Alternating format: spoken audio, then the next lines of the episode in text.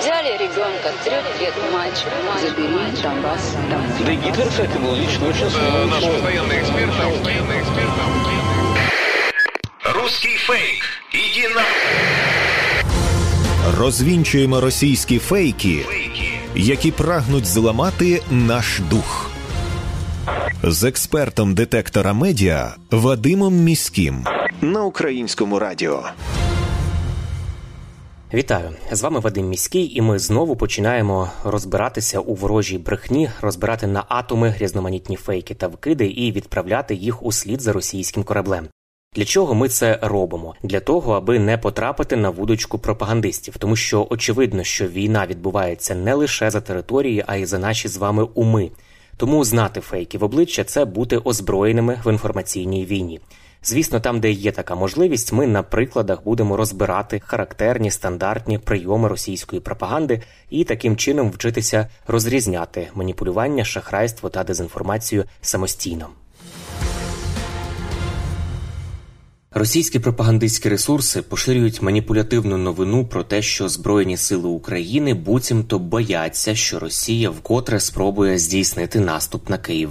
У зв'язку із цим Збройні Сили України начебто посилено намагаються підвищити свою боєздатність на цьому напрямі, і про це, за версією російських пропагандистів, начебто заявив командувач Об'єднаних сил українських військ генерал-лейтенант Сергій Наєв. Ні про який новий наступ російських військ на Київ, чи тим більше страх перед таким сценарієм розвитку подій, генерал-лейтенант Наєв не заявляв.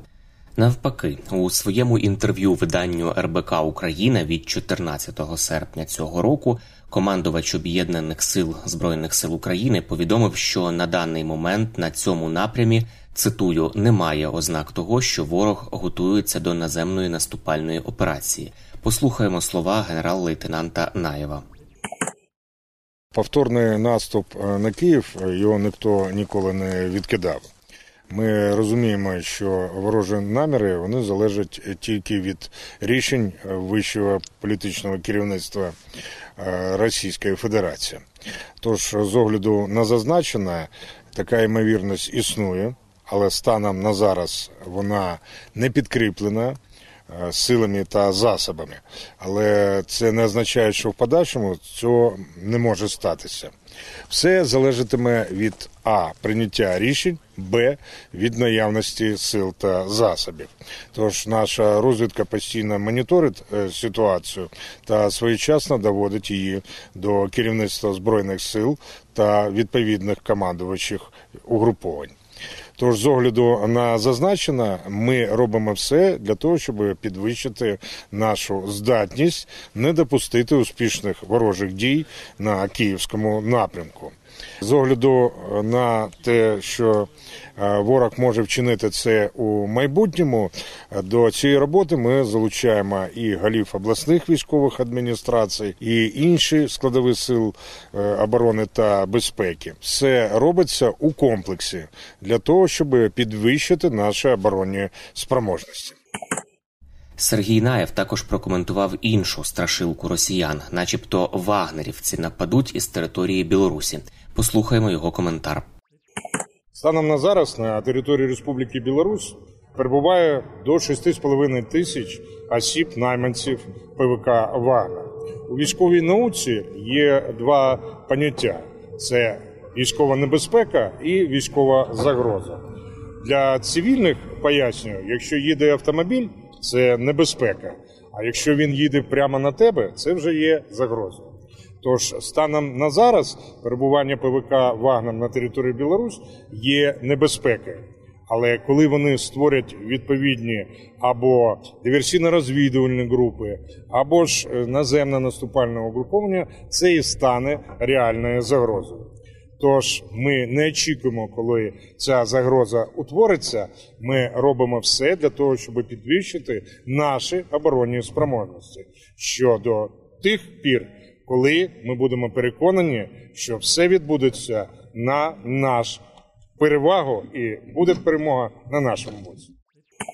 Це були слова генерал-лейтенанта Сергія Наєва, який є командувачем Об'єднаних сил Збройних сил України. Отже, Наєв наголосив, що ймовірність повторного наступу на Київ зараз не підкріплена силами та засобами ворога.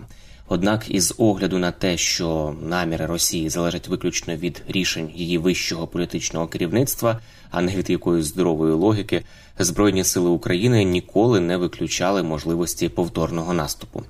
Представник Головного управління розвідки Міністерства оборони України Вадим Скибіцький у інтерв'ю виданню «Обозріватель» також заявив, що у найближчому майбутньому ми не побачимо від Росії чогось такого, із чим не готові зіткнутися.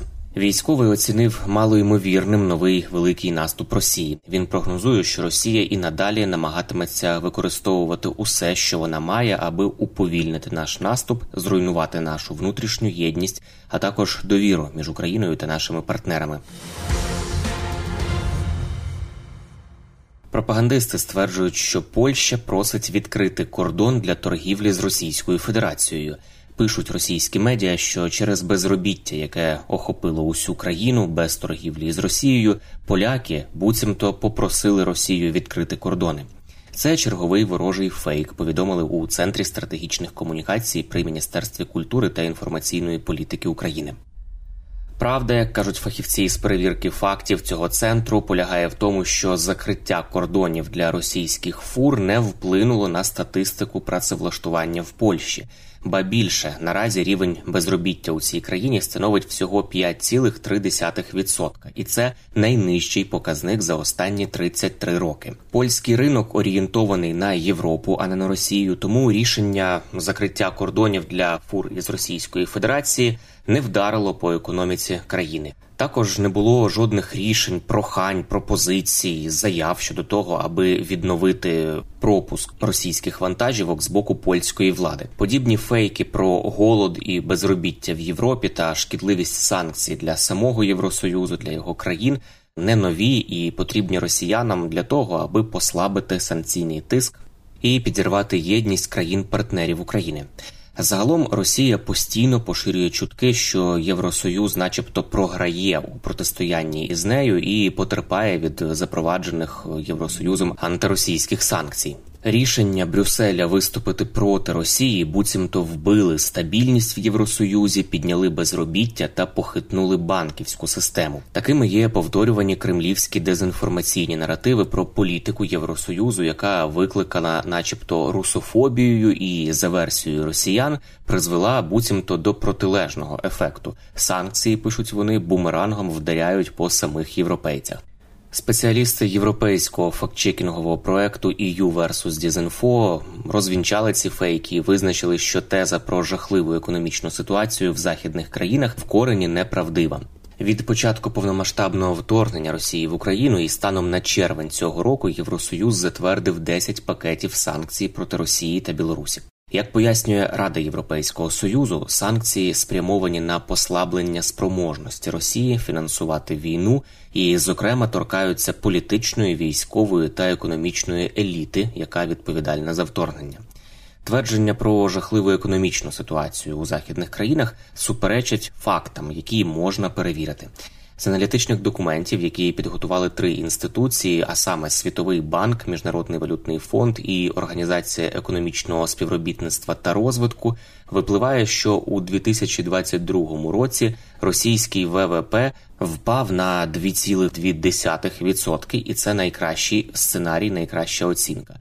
У найгіршій оцінці падіння було глибшим – майже чотири відсотки. Цьогорічне дослідження Єльського університету у Сполучених Штатах детально розглядає вплив санкцій на російську економіку і приходить до висновку, що вихід з країни західного бізнесу і санкції катастрофічно руйнують російську економіку. Згідно з останніми даними Європейської комісії, економічне зростання в Євросоюзі, в Єврозоні, тобто країнах, де офіційною валютою є євро, оцінюється в три цілих п'ять десятих відсотка у двадцять другому році, що, як кажуть, є досить визначним результатом, який доводить надзвичайну стійкість економіки Євросоюзу до зустрічних вітрів, викликаних війною Росії проти України і, зокрема, енергетичною кризою. Тож, як бачимо, лише в російських мріях Європа загинається, і для нас це хороша новина, тому що від можливостей стратегічних партнерів залежить і наша стійкість у війні.